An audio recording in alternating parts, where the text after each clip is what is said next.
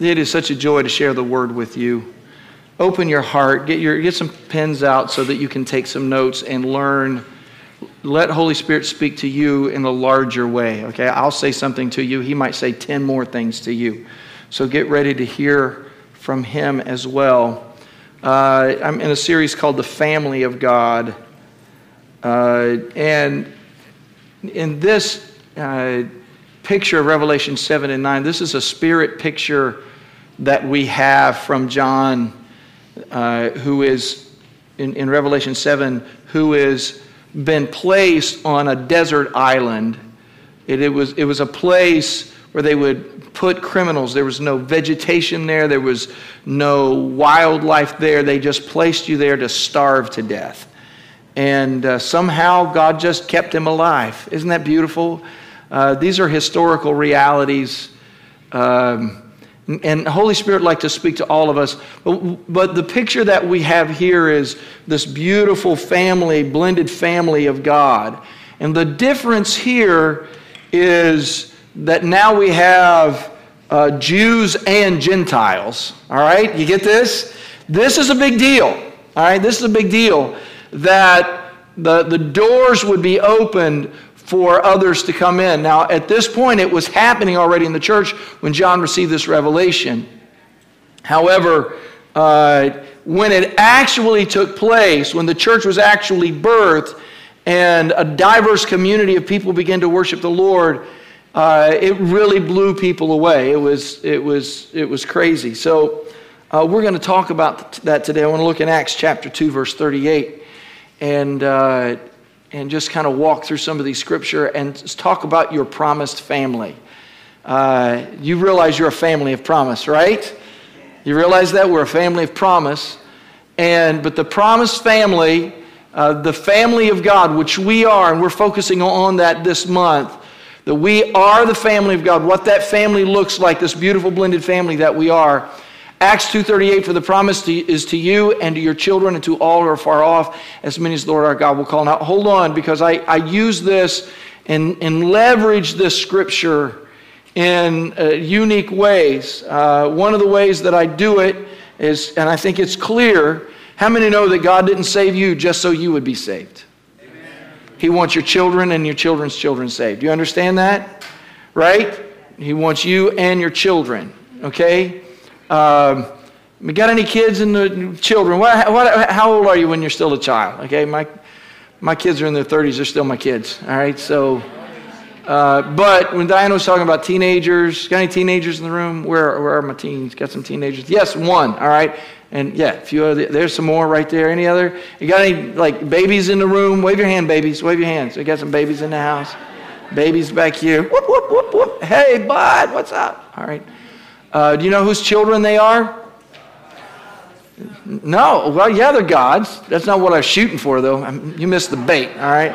We just set that a little bit better, okay? They're our children. Somebody shout, those are our children.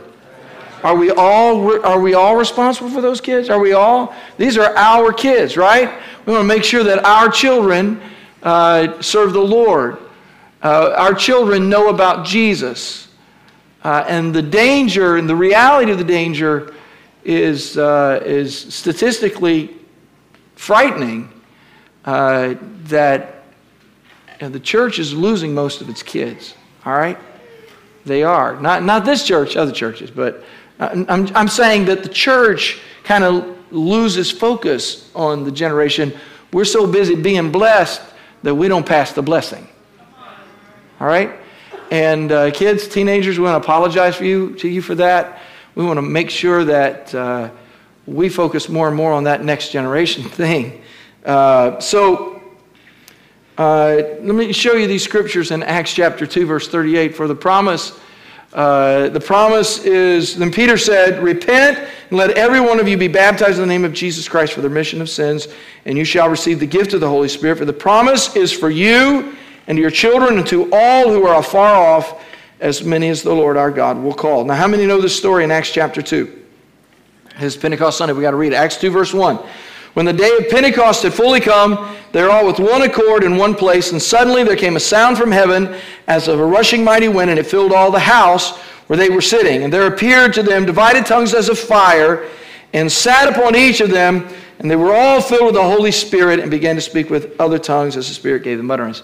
This is the story of the birthday of the church, so I thought we ought to have birthday cake, so here we go. All right? Birthday cake, here we go. If, come on, Rose, bring that on in. Happy birthday to us.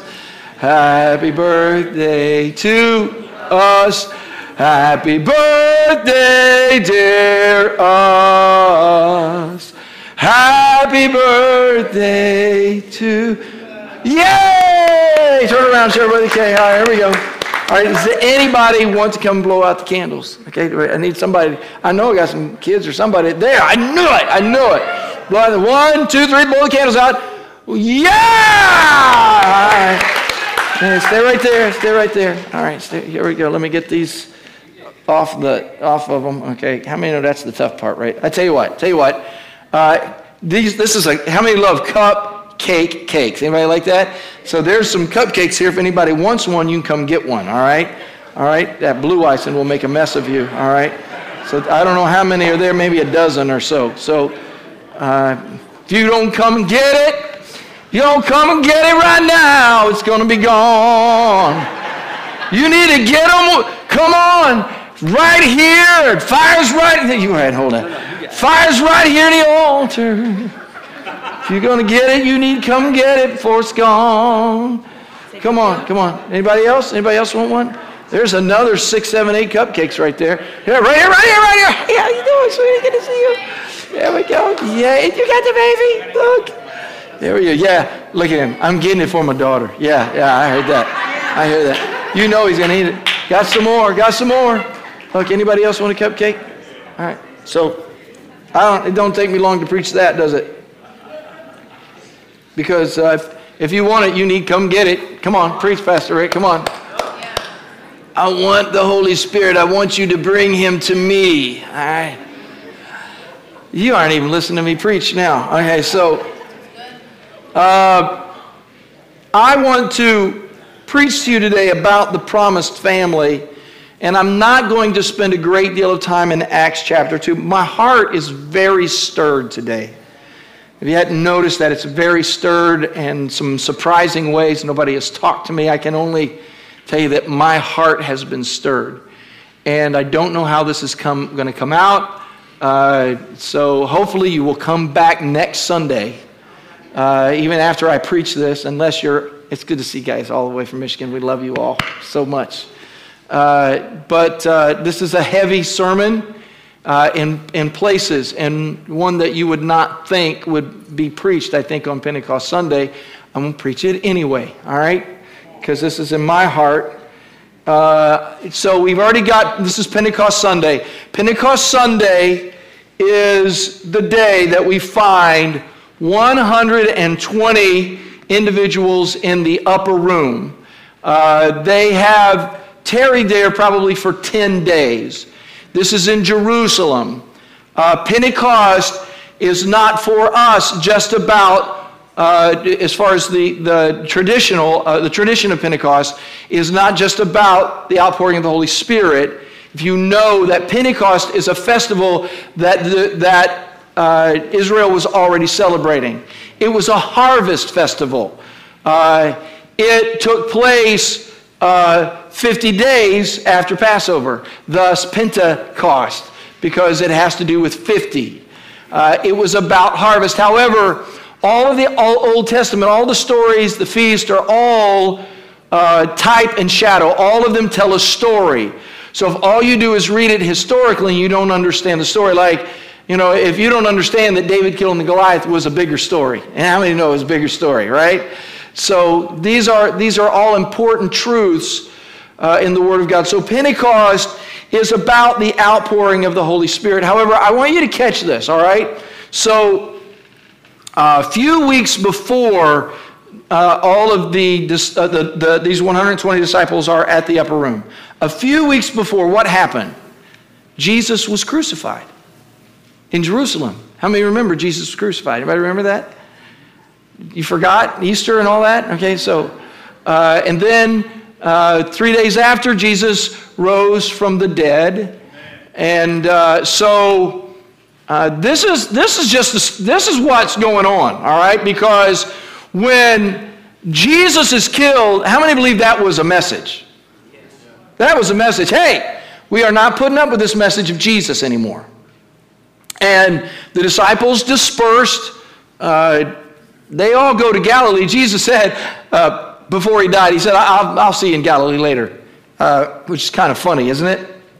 Because you know, as soon as Jesus got crucified, these guys are getting it to Galilee. Uh, we need to go fishing again uh, because they're killing disciples. Peter actually got spoofed pretty, or spooked pretty bad uh, at the trial of the Lord Jesus because somebody looked at Peter and said, Aren't you one of his? You sound like one of those Galileans. You know, your voice kind of gives you away. Kind of like some of you, I can tell you're from North Carolina, because the way you say water, you know. Uh, Peter was just talking and hanging out, and he denied Christ three times. And you, do you see Peter hanging out at the cross? No way! He's out of there. Now, John, he's there, but most all the disciples they they run, and uh, then they come back and find out that Jesus has risen from the dead. They're still struggling, right? But then they go through uh, the resurrection, and then uh, for several days they're all together. Uh, many of them see Jesus. Jesus proves that he's alive. He appears to people one right after another.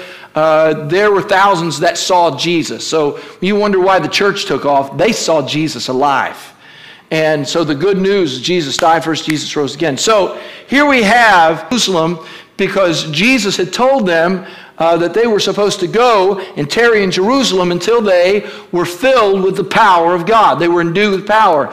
He promised over and over and over and over and over and over again the outpouring of the Holy Spirit. He told them that you like me, but there's one who's coming after me, okay? It's, he said this It's better for me that I go away because if I don't go away, the Comforter will not come, the Holy Spirit will not come. But if I go away, I'll pray the Father, and He will send you another Comforter. In the word Parakletos, which is one like myself. You love walking with me. I'm going to send somebody who will walk with everyone and he is like myself. He is God in spirit. Jesus is God in flesh. God in spirit is with us and he walks with me. Come on, he talks with me.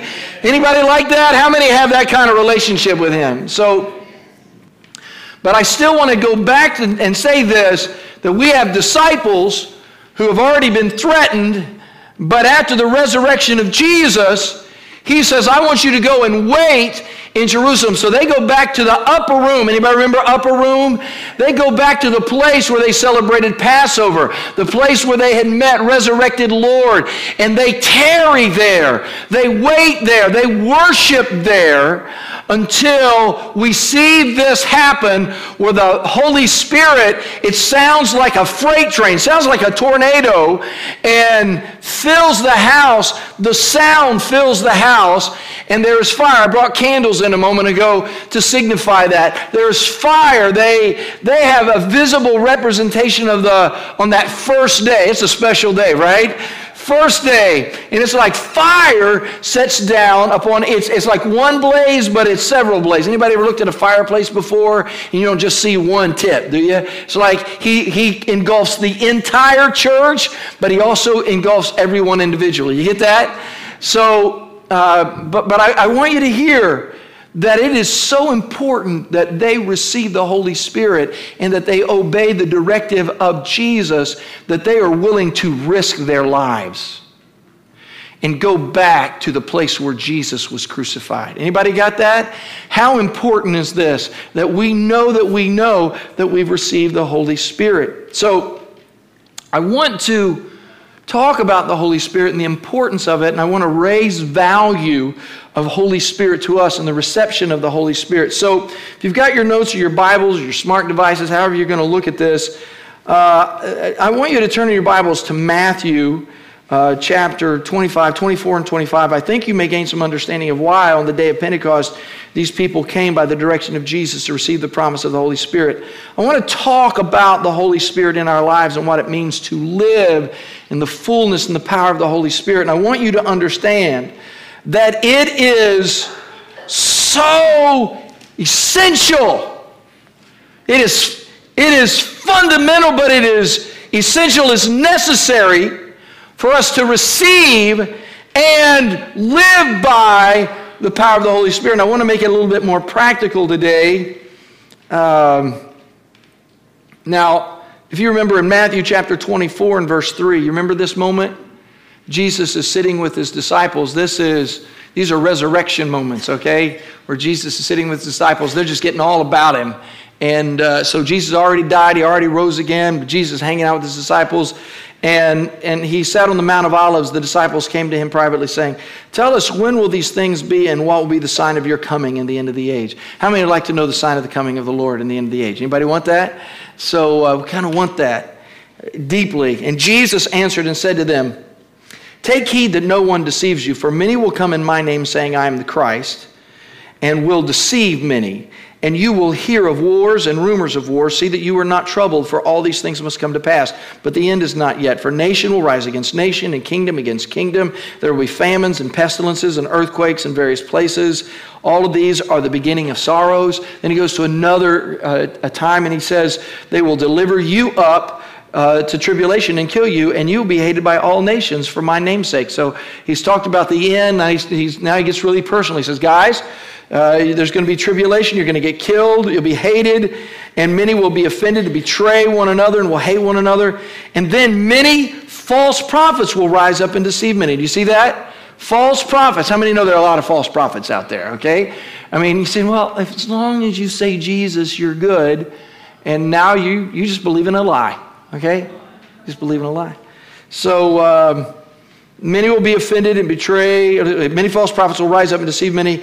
And because lawlessness will abound, the love of many will grow cold. Now, the love of many is the, uh, the love of God, the covenant that they have, the agape. How many understand that uh, when you say you love God, but you don't obey God, you're not walking in covenant with God? Does that make sense? And I love God just like you do. Really? Do you obey His word? No. Okay, then that's, in Scripture, that's called adultery. Okay? It's called adultery. How many believe adultery is good? Don't raise your hand right now because people are watching. Okay? So, uh, I told you this would be heavy.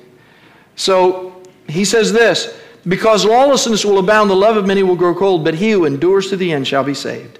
And this gospel of the kingdom will be preached in all the world as a witness to all nations, and then the end will come. So, even though, disciples, even though you're going to be uh, persecuted, even though you're going to be beaten, even though you're going to go through tribulation, I want you to know you hang in there, guys. Don't you give up. Uh, because there's a lot of false prophets. Don't start giving false prophecy. Do you, does that make sense? Don't start telling the Pharisees what they need to hear just so they won't uh, uh, offend you. You understand that? How many know that's sometimes what we do? All right? Just kind of make it, it's all sweet. Okay? So keep preaching, Pastor. Luke 21, there will be, Jesus says, there's another moment where we see this uh, setting recorded. There will be signs in the sun and the moon and the stars and on the earth, distress of nations with perplexity, the sea and the waves roaring, men's heart failing them from fear. Uh, and the expectation of those things which are coming on the earth. Uh, you ever read that? You know that word fear is also translated terror? Uh, and uh, we're living in a world full of terrorism, am I right? And, and that terrorism has been, was predicted long before that even just the terrorism that we have in our world is predicted.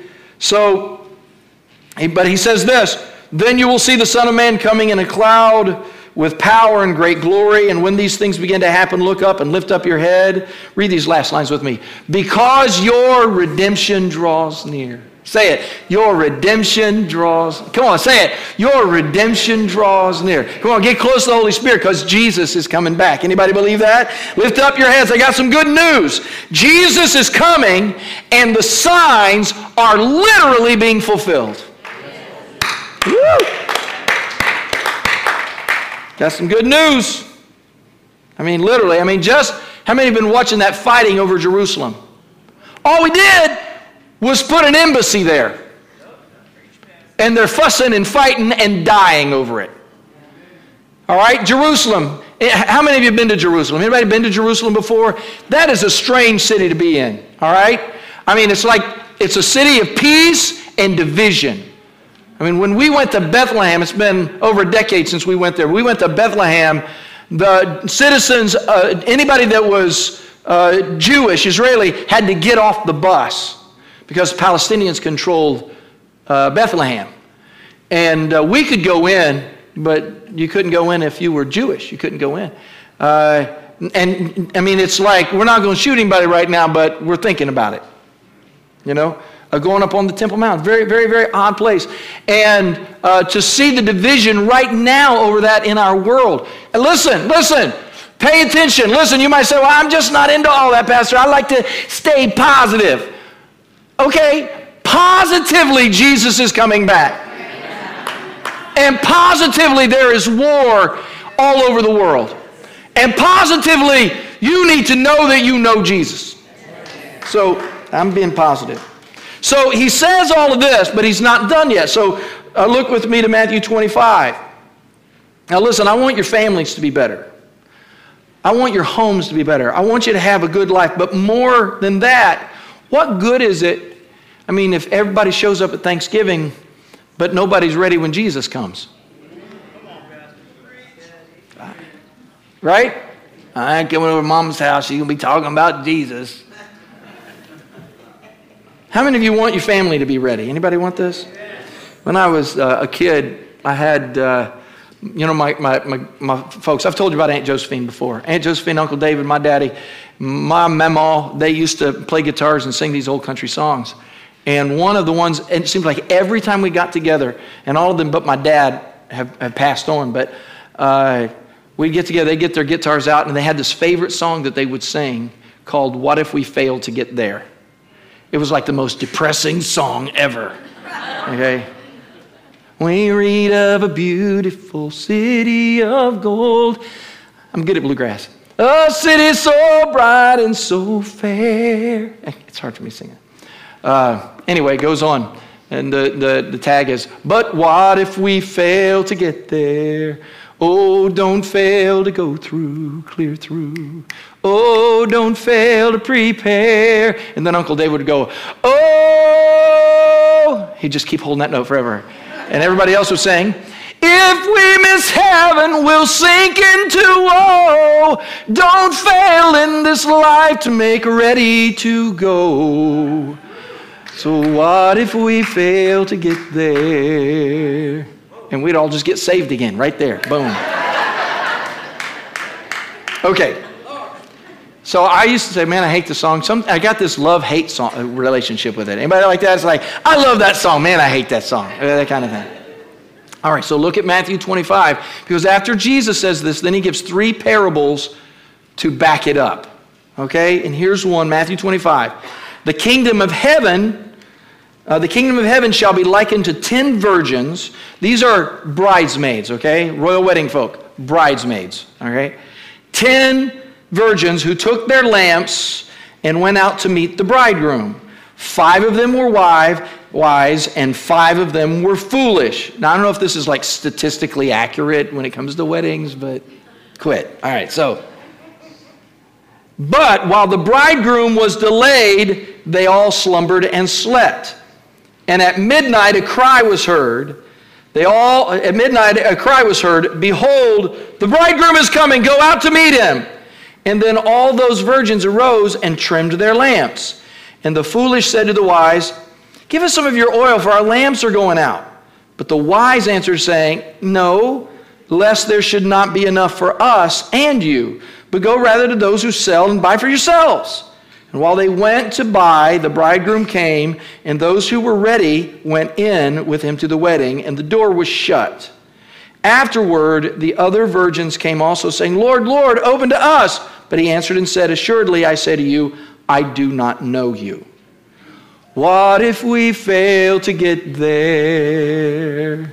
Is that heavy? All right, so everybody is not ready for the return of Jesus. Is that how many would say he's saying that? Everybody's not ready. So, as you see in the story, you have these 10 bridesmaids, and they are, again, they're socially akin to one another. But when the bridegroom came and they went out to meet him, now, now remember this Jesus is talking about his return. He is answering the deeper questions. The disciples just wanted signs, and Jesus says, in his signs, there will be false prophets. And there will be, right? There'll be false teachers, and the love of many will grow cold. Now, let me show you what that looks like. There's going to be a wedding, and people are supposed to be participating in the wedding, but some of them will not be able to participate because they did not properly prepare preach, Pastor Rick. So, I'm not, listen, I'm not trying to shame you or scare you. Uh, I don't want to, you know, this is not scared, scared straight. It's, it's the Lord's parable, and it's kind of clear. And here's, here's a, he's setting something straight about his return. Okay, here it is. Ready? Not everyone who looks like a Christian is a Christian. And not everyone who calls themselves a Christian is a Christian. All right? Got that? I'll take it even, even further. You might even believe to yourself to be a Christian and not be a Christian because of false prophets and false doctrine. And you can believe lies, and you say, Well, somebody lied to me and I believed it. And that's why I don't have any oil in my lamp. Hear that? But the gospel is clear and it is available. Am I right? Okay, so I just I'm gonna I want to just can I can I go I just go here maybe I got I got a few points that I need to preach I got five minutes to preach it all so I'll, I'll make I'll say this and then if I have time to preach the rest I will. All right who watched the royal wedding? All right who couldn't give five cents? All right all right so all right so uh, so I, I know people are like that and uh, I watch events is what I do I watch events uh, because events are important to me, especially world class events. I watch them not because I believe that they are royalty. I watch it because it's a class, it's a world class event. And it spoke so much to me. Uh, it spoke massive to me because it is a historical moment, not because of Harry and Meghan, but also because of Harry and Meghan. And I watched it. I didn't get up at four in the morning and watch it. I did not. Uh, but I knew about it. I did not know all of the things that were going on. I was very moved by a lot of those things. One of the reasons I watched it is because Diane and I, my wife and I, we will be married 37 years on June the 6th. Okay? Now, yeah, you can clap your hands, okay? We got married a month and a half before Charles and Diana and we watch their wedding on our black and white TV with aluminum foil antennas, okay? Some of you guys don't even know what I'm talking about. Aluminum foil antennas, what's that, okay? You don't even have antennas on phones anymore. Remember we used to have those? Okay, so we watched it. And they all walked in, and just so you know, Diana, okay, I'm just gonna tell you, we spent $99 on Diana's wedding dress. We did. Was it $99? $99, okay? And uh, I got a diamond chip chip for her for our engagement ring. I mean, it was like a chip of a chip. but on my friendly family restaurant income, I could afford it. All right? And I was a manager at a Friendly's restaurant at the time. So uh, don't make me dip ice cream for you today because I can do that. All right? And uh, Diane had, there's a, a little train, you know, she had a veil Diana's train, the Diana, Princess Diana, her train was like 20 some feet. It was bigger than Meghan's if you watched it. And uh, I'm not, I'm just, I'm not busting on the two of them. I'm just saying my marriage was better. I'm saying. Okay? We went to the Richmondale Church of God, and my daddy married us. And uh, we sang to each other and it was a beautiful day for us. and we got in our 1974 Pinto runabout. And we drove that night all the way to our first apartment, which was where our honeymoon was, because we had gotten a ministry assignment in Xenia, and that's where our honeymoon was, right there. We took our $100 that we got for our wedding reception and all the cards that we got and bought curtains for the windows. And here we are 37 years later. Now, wait, wait. I'm not, I'm not pushing for applause. I'm just saying it's not the size of the building or the size of the train. That's what I'm saying. I'm saying it's not about everybody that shows up. I, am moved by this, all right? And, uh, I, you know, I watch, and I'm not busting those kids, and I pray that Harry and Meghan's wedding is spectacular, or marriage is spectacular. But uh, I don't know if you, I was heavy in my spirit as I watched it because I've been watching these guys for a while. Not the royals, the preachers. Okay? The preachers. The Episcopalian brokenness. So I'm not busting on my Episcopalian friends. Okay, I got I got some really great friends in the Anglican Church. I do, but there is such brokenness and there's such division. And if you knew the division that was going on with those preachers that were standing up doing that wedding, and some would say, well, that one preacher, man, he could preach. But what you don't know is that preacher that you said could preach also divided the Anglican church. He was a part of the division of the Anglican church because he supports same sex relationships. So he can preach, but he's also a false prophet.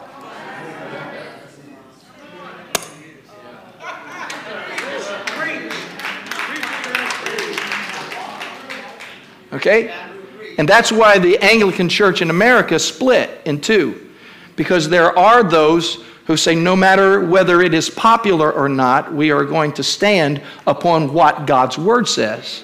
And then there are others that know how to talk, and the spirit of Antichrist was present at the wedding. Now, nobody told you that on CBN, did they? Now, you know at Freedom Fellowship, no matter what your brokenness is, we love you, right? And we know if you struggle with same sex attraction, you know we love you, right?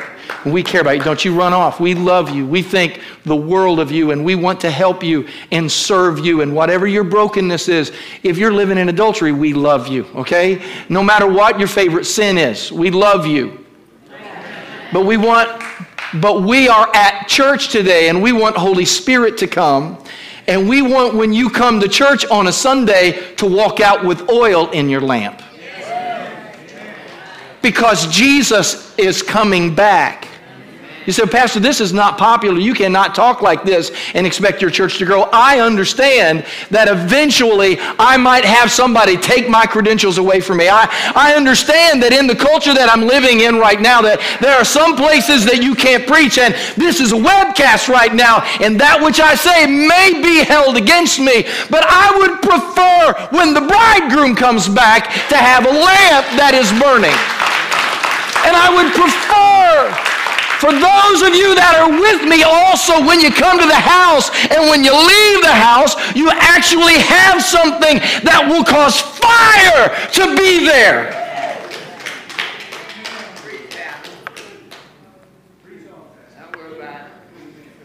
That which distinguishes the bride.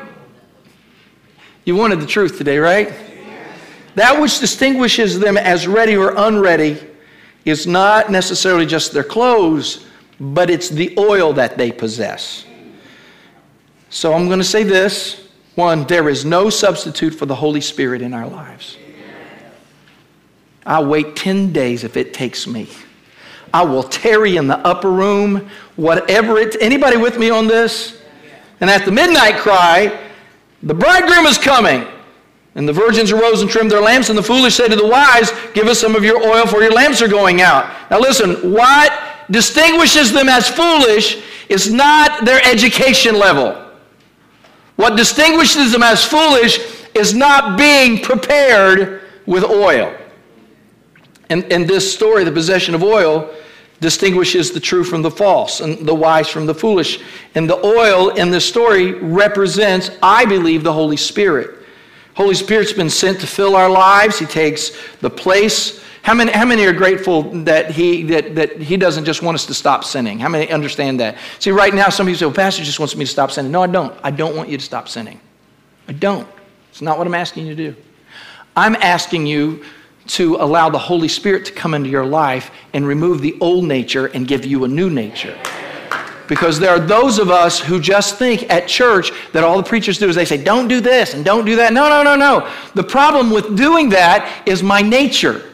And as long as all we do is stop sinning and never welcome the Holy Spirit to come into our lives and remove the old nature and give us a new one, then we will continually perpetuate the same lifestyle.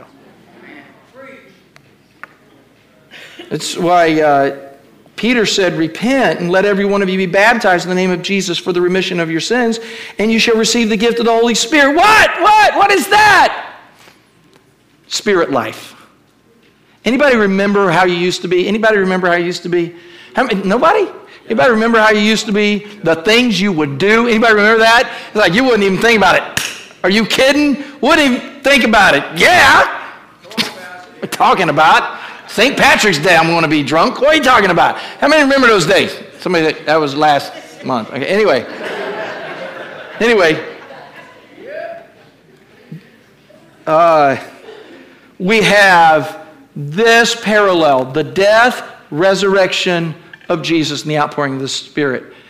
Our confession of Jesus is saying, I'm ready to die, I'm ready to go to the cross and die to my old self. Baptism is going into the grave and coming out declaring, I believe in Jesus, and Holy Spirit coming into our life is the way that we now live our new lives. Don't overcomplicate this thing. So, uh, Holy Spirit comes, and He's the major topic of the New Testament. In Scripture, He is the friend of the bridegroom. He is the one that Jesus sent as our helper and comforter.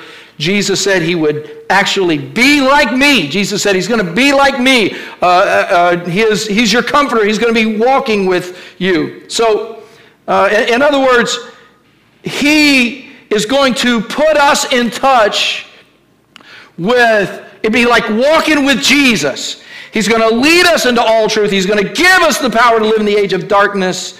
Oil in my lamp. Everything that these virgins needed, these, these bridesmaids needed to successfully navigate the midnight hour to find the bridegroom was given them from the possession of oil. Do you see that?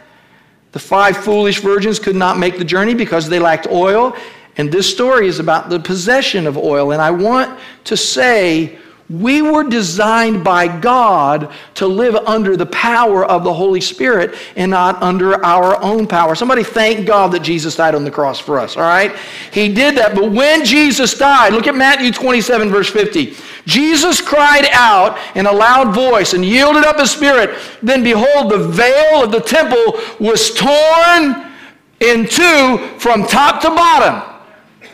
And so when, when, man, when man sinned, in Genesis, when man sinned, the Spirit of God departed from man, and God brought a tabernacle and ultimately a temple into, in, in, in, into Israel, and that's where he dwelt, behind a curtain. Anybody remember this in the Old Testament? So where did the Spirit of God dwell? Behind a curtain on the Ark of the Covenant. But when Jesus died, it was the curtain was torn in two. Hallelujah. And so now what you need to understand, 1 Corinthians 6, uh, 2 Corinthians 6, you need to understand, but now we are the temple of the Holy Spirit. He doesn't live behind a curtain. Can, give me that little bag there, Mother. Thank you. All right. Anybody ever seen one of these? All right. That is the Freedom Fellowship water bottle, in case you have never seen one. Isn't that cool? You like that? You know what it's supposed to contain? Water. You know what you don't put in this? Coffee. All right. How many know you put water in this? All right? You put water in it, and then you pop it out like this, and you can squirt it on people, or you're running, you're drinking, okay? That is the Freedom Fellowship water bottle. Anybody like that? All right? All right? And this is the Freedom Fellowship hot, hot cup, okay? You put hot stuff in here, all right? Now, you can put cold stuff in here too, but I mean, it's especially designed. If all you're going to do is drink water, take that one, okay? But if you're a coffee drinker, how many a coffee drinker on the way to work? Anybody? Coffee drinker. And you need, you probably need one of these things because, and uh, these are really cool. These are unique vessels designed uniquely for coffee and water. And I want you to know that you are designed uniquely as a vessel You get this? You are a vessel of the Holy Spirit. Do you not know that your body is the temple of the Holy Spirit who is in you, whom you have from God, and you are not your own? Come on. Uh, don't try to put water in your gas tank. Doesn't work. You are designed to receive Holy Spirit in your life. How many know I'm telling you the truth right now? So, the good news for all of us today is the Holy Spirit is a gift of, of grace. So, uh, I don't know what's happened in your life. I don't know where you are right now, but you're designed for the Holy Spirit. You say, My life is a mess, and Pastor, I've got all kinds of desires. I do things according to the way I feel, and not because of the Holy Spirit. I'm not getting direction from the Holy Spirit. You know, when Diane and I got married, again, did I tell you it was 37 years ago in two weeks? Okay, but one thing we did do is we not only got married, but we committed our lives to the Lord Jesus Christ. Just, uh, it was a, I think marriage should be that. And now here's the problem uh, God doesn't want to just give you a ticket to heaven. He wants to change some things in your life. I, I said my prayer, Pastor, and now I'm saved. And I'm telling you, you're saved because Holy Spirit comes into your life. So, I'm trying to move through this. Just everybody bow your heads. I, I got two more points. Just bow your heads just for a moment, okay? Just bow your heads, okay? Just repeat this prayer after me, okay? You ready? Jack and Jill went up a hill to fetch a pail of water. Jack came down, broke his crown, and Jill came tumbling after. Okay, just look, lift up your eyes. If you said those words with me right now, I want you to know that Jesus came into your life. Say what? That's pretty much the way we do it. Can I get an amen? Now, I prayed prayers with people and had you repeat prayers after me, but I want you to know that just because you said a prayer does not mean Spirit of God has come into us. All right? It's like sometimes we just say prayers because I want to feel better about all the stuff that I did. Well, I, I said that prayer so I feel better. No, no. We are supposed to be, anybody with me? Come on, Pentecost Sunday. We need to be filled with the Holy Spirit. And somebody's just filled with Jack or Jill. And the midnight cries come and you say, well, you know, I'm going to be with Jesus. The question is, did you go through with this thing? And going through with it is welcome, Holy Spirit. Come on, say that. Welcome, Holy Spirit. The cost of the oil, that's what the, they say. The, the wise uh, virgins say to the foolish ones, You need to go and buy your oil. What is the cost of the oil? The cost of the oil is a relationship with the Holy Spirit. And therefore, that relationship is going to take some time. Anybody agree with that? Yes. Uh, you can't enjoy the benefits of the Holy Spirit brings in your life without knowing Him. And, uh, it, and if you, if, and you will not know Him unless you spend something. Time. Somebody shout time. Uh, the way we spend our time reflects some things. How many believe the way we spend our time reflects whether we truly are saved? Does anybody believe that? How many believe the way we spend our time also reflects whether or not we're dependent upon the Holy Spirit? In Zechariah 4 and 6, there's the scripture. This is the word of the Lord to Zerubbabel. Uh, Zerubbabel, not by might nor by power, but by my spirit, says the Lord. I love the name Zerubbabel because we always say it different ways. Sometimes we say Zerubbabel, you know, or however you want to say it. I don't care. But it means born confused. All right? Zerub means born, and Babel, Tower of Babel, means confused. So li- listen to the word. Listen, Zer- listen, born confused. You were born confused and you've been living confused, and, and ever since and now you're trying to do some good, but you're not having any success. And this is the word of the Lord to all of us who were born confused. It is not by might, it is not by power, but it is by my spirit, says the Lord. Preach that. Anybody married? You know why you're so confused? Because you can't do marriage without the Holy Spirit. That's the personality of God. The more time you spend with God, the more love, joy, peace, patience, kindness, goodness, faithfulness, gentleness, and self control. How many believe that's the fruit of the Spirit? Because that's what the Word of God says. Man, we're just, she's not patient. I mean, he's just always yelling at me. Like, why are you kind? The personality of the Holy Spirit is Come on. It is love, joy, peace, patience, kindness, goodness, faithfulness, self control. If you would invite a Holy Spirit in, if you would pray, just once a day would be nice. I gave you candles and everything.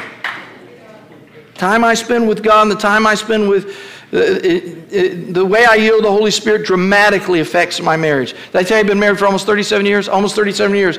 After 37 years of my relationship with her, my ability to deal with troubled people and difficult people is it dramatically affects my life.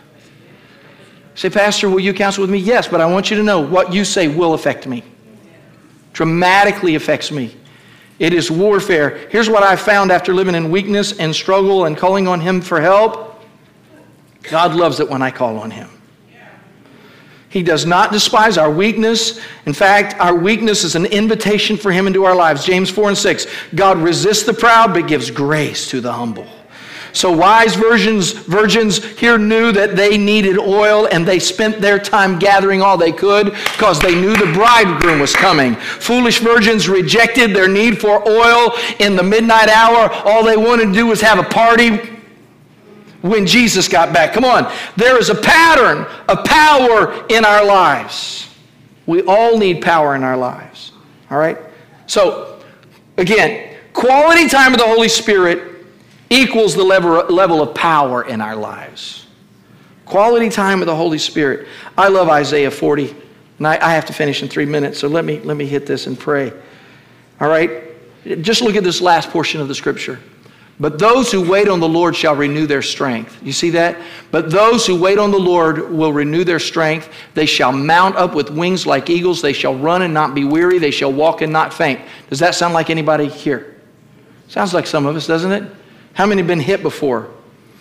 The word wait there mean is, is kava. It is to bind together by twisting. To twist together. To patiently tie up. Anybody remember this song? I'm wrapped up, tied up, tangled all up in Jesus. Come on, old folks. Anybody? Nobody knows that? Wrapped up, tied up, tangled all up in God. Nobody remembers that but me. Uh, old people, I love me. All right, so listen.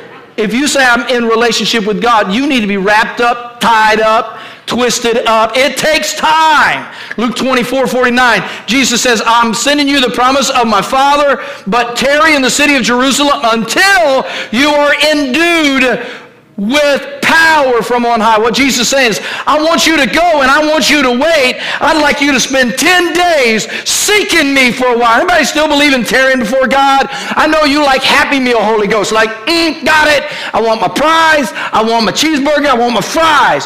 And Jesus says, no, I want you to go back to the place where they crucified me.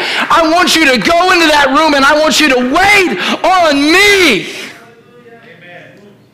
In Luke 4 and 14, Bible says Jesus, he went into the wilderness, but when he returned, he returned in the power of the Spirit to Galilee. Jesus had all of God's power because God had all of Jesus' time. There's so much more there. Let's just say, no more microwave Christianity. Can we say that? And, and when it comes to the Holy Spirit, be careful, okay? Because we do through our Pentecostal heritage, sometimes have a zap slap mentality when it comes to the Holy Spirit. Okay? Who needs the Holy Spirit right now? Zap, slap, boom. Got it. All right. Uh, how many know you need more than a zap and a slap? I ought to got an amen from somebody. Now, I'm not picking on that. I'm just saying we need more of that. We need more of the presence of God. Okay, finally, everything you need is in the presence of the Lord. How many have ever messed up before? I mean, messed up. I mean, Come on, we're my imperfect people. Let me say this as we close. Jesus, the Father sent Jesus, his Son, to die for us so he could be in our presence. I want you to think about this. Uh, I want you to understand that God wants to be in your presence more than you want to be in his. Just say, Welcome, Holy Spirit. Would somebody say that? Welcome, Holy Spirit. Welcome, Holy Spirit. In Luke 24 and 49, Jesus said, I send the promise of my Father upon you, but tarry in the city of Jerusalem. Uh, and that wasn't just a one time event, this is a pattern of power in all of our lives. Um, for me, I feel better coming to church. Anybody else? How many feel better just being in the house? Anybody else? I just love being here. I love, oh, they can't see me on the webcast. I'm down here, guys. So I love being right here. Anybody old school that used to, when we had prayer time, it's like, come on, let's all come and pray right now. Anybody remember that? I was talking about it before service to somebody today. I can remember during altar services falling asleep, laying there in the altar and drooling all over something. Anybody besides me ever done that? Okay, thank you. Thank you for those confessions. God sees those hands. Listen, sometimes we're just so busy, and I think we forget that I don't want to be filled with the Holy Spirit. I want to be constantly filled with the Holy Spirit. And one of the reasons we come and hear the Word of God is because we need Holy Spirit in our lives. And we need to spend time, am I right, in His presence. Jeremiah 29 13, I had this hanging in my office, picked it up at Hobby Lobby, I think, hung it on my wall.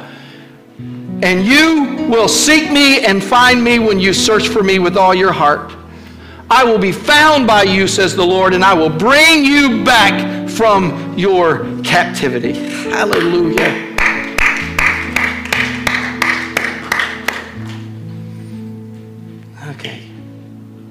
Let's get some action steps here. Everybody stand with me. Everybody stand with me.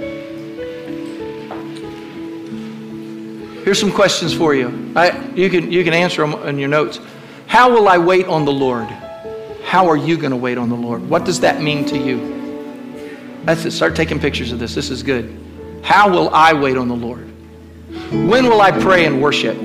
Every Sunday that I can get to church. But we all come in shifts, so that means like, never mind. How will I pray and worship?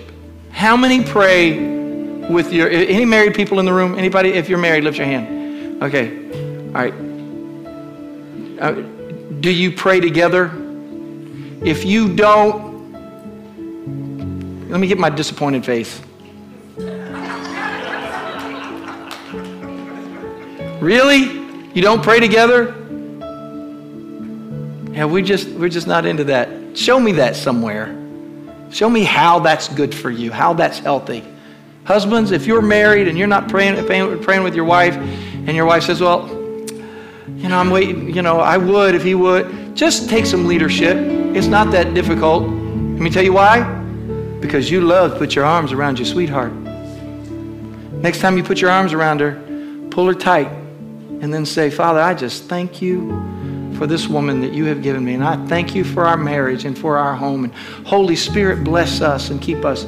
Folks, it is the most intimate thing that you can do. You say, Pastor, I can think of other intimate things. No, no, those things might make you happy, but there's nothing like praying with the person that you love. Praying with your kids. How will I deal with conflict? The way that you deal with conflict is directly connected to whether or not the Holy Spirit is controlling your life. If the Holy Spirit is controlling, listen, I'm, I'm going to show you how to deal with conflict right now. Come, Holy Spirit. You and your, you and your somebody, you and your kids, you're, you're, you're fighting. Say, look, I know that this is intense. Let's pray first, and let's ask the Holy Spirit to lead us. That's just silly, mom. Don't be praying. That's the spirit of the Antichrist. Okay? How many know God can heal your families? Uh, where will I seek God? Find a place in your home, some place where you'll seek God. How will I change my spiritual environment? That's a typo. How will I change the spiritual environment of my home? How will I, how will I do that? How will I impact the spiritual environment in my world? People that you work with. Oh. Anybody want to pray with me? All right, I know we got people waiting to come in the building, so would you let's come down here and stand together. Could we just come down here? Come down and stand. We're going to pray. Oh, man. Watch me, Wes. Does anybody fill their car with praise and worship or anything like that, or their home? I mean, It's okay to play easy listening music and some love songs. But first of all, you need to know that the love songs usually don't talk about the love that God's talking about. Squeeze in, just shove people in front of you unless they have babies in their arms. Squeeze on in. In fact, if you can't if you can't smell the cologne on the person in front of you, you're not close enough, okay? Or the lack thereof, okay? Or whatever you smell. Come on, come on down. Come on down. Okay. I was devastated in 2001. I was just hurting so deeply and so bad and just felt like God had abandoned me. And I was the pastor of your church. I was just hurting so bad that day. And uh, I just had a practice of one of the ways that I have to deal with is that I have to be in the presence of the Lord. Okay? If not, I feel so deeply it can just stop me in my tracks. And it had pretty much stopped me in my tracks that day. I was depressed. I was afraid. And I picked up a CD by Dennis Jernigan. I don't know if anybody knows Dennis Jernigan anymore, but Dennis Jernigan, I am a major fan of Dennis Jernigan. And uh, and I'm, Diana's driving, and we're headed. We have a long trip. We're headed to Wytheville, Virginia, to go to a conference. I'm can't really wait to get there because I'm resigning every position I had in my hands. I didn't want to be on any boards and committees. I didn't want to lead anybody's worship. I was just going to come back and pastor my church instead of everybody else's hair. And uh, I popped that CD in. Jesus, cannot tell the story. I've tried several times. But the music came on. Um, and it was it was this song. I just follow me if you want to. Uh, you are so good in your mercy. Ah. You've taken what I cannot bear. Taken a life that was broken and making it beautiful beyond compare. Jesus.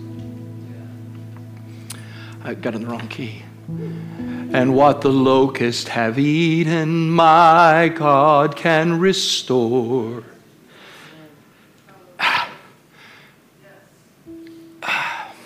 And what the enemy's taken, my Lord gives me more. And my Father will heal my heart when my heart's torn. There's nothing that my Father cannot restore. That was a song. Okay, okay, now I'm done singing. So, here I'm telling you, I'm telling you, if you're broken, if you're hurting, if you're sad, you don't just need a counselor, you need Holy Spirit. I'm telling you, if your family is a mess, if, if your job is a mess, if your finances are a mess, more than anything, you need Holy Spirit. This world needs more royalty, needs you to become temples of the Holy Spirit so you can be men and women, kings and queens, come on, princes and princesses of Almighty God. Come on, lift your hands and welcome him. Everybody, just welcome him. Play that other song you were playing. All right, where the Spirit of the living God fall fresh on me. Spirit of the living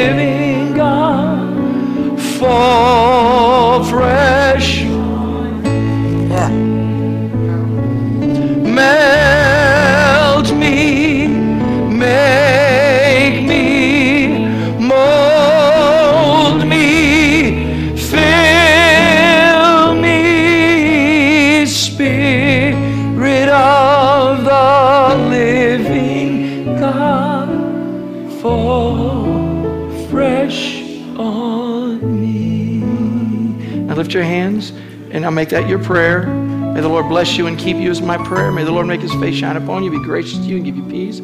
Tarry for the next few moments before you leave. Just tarry for the next few moments and then be, be dismissed. Open the doors for second service. Then come on in and find a seat whenever they want to. All right? Uh, may the Lord bless you. Just tarry just for a moment.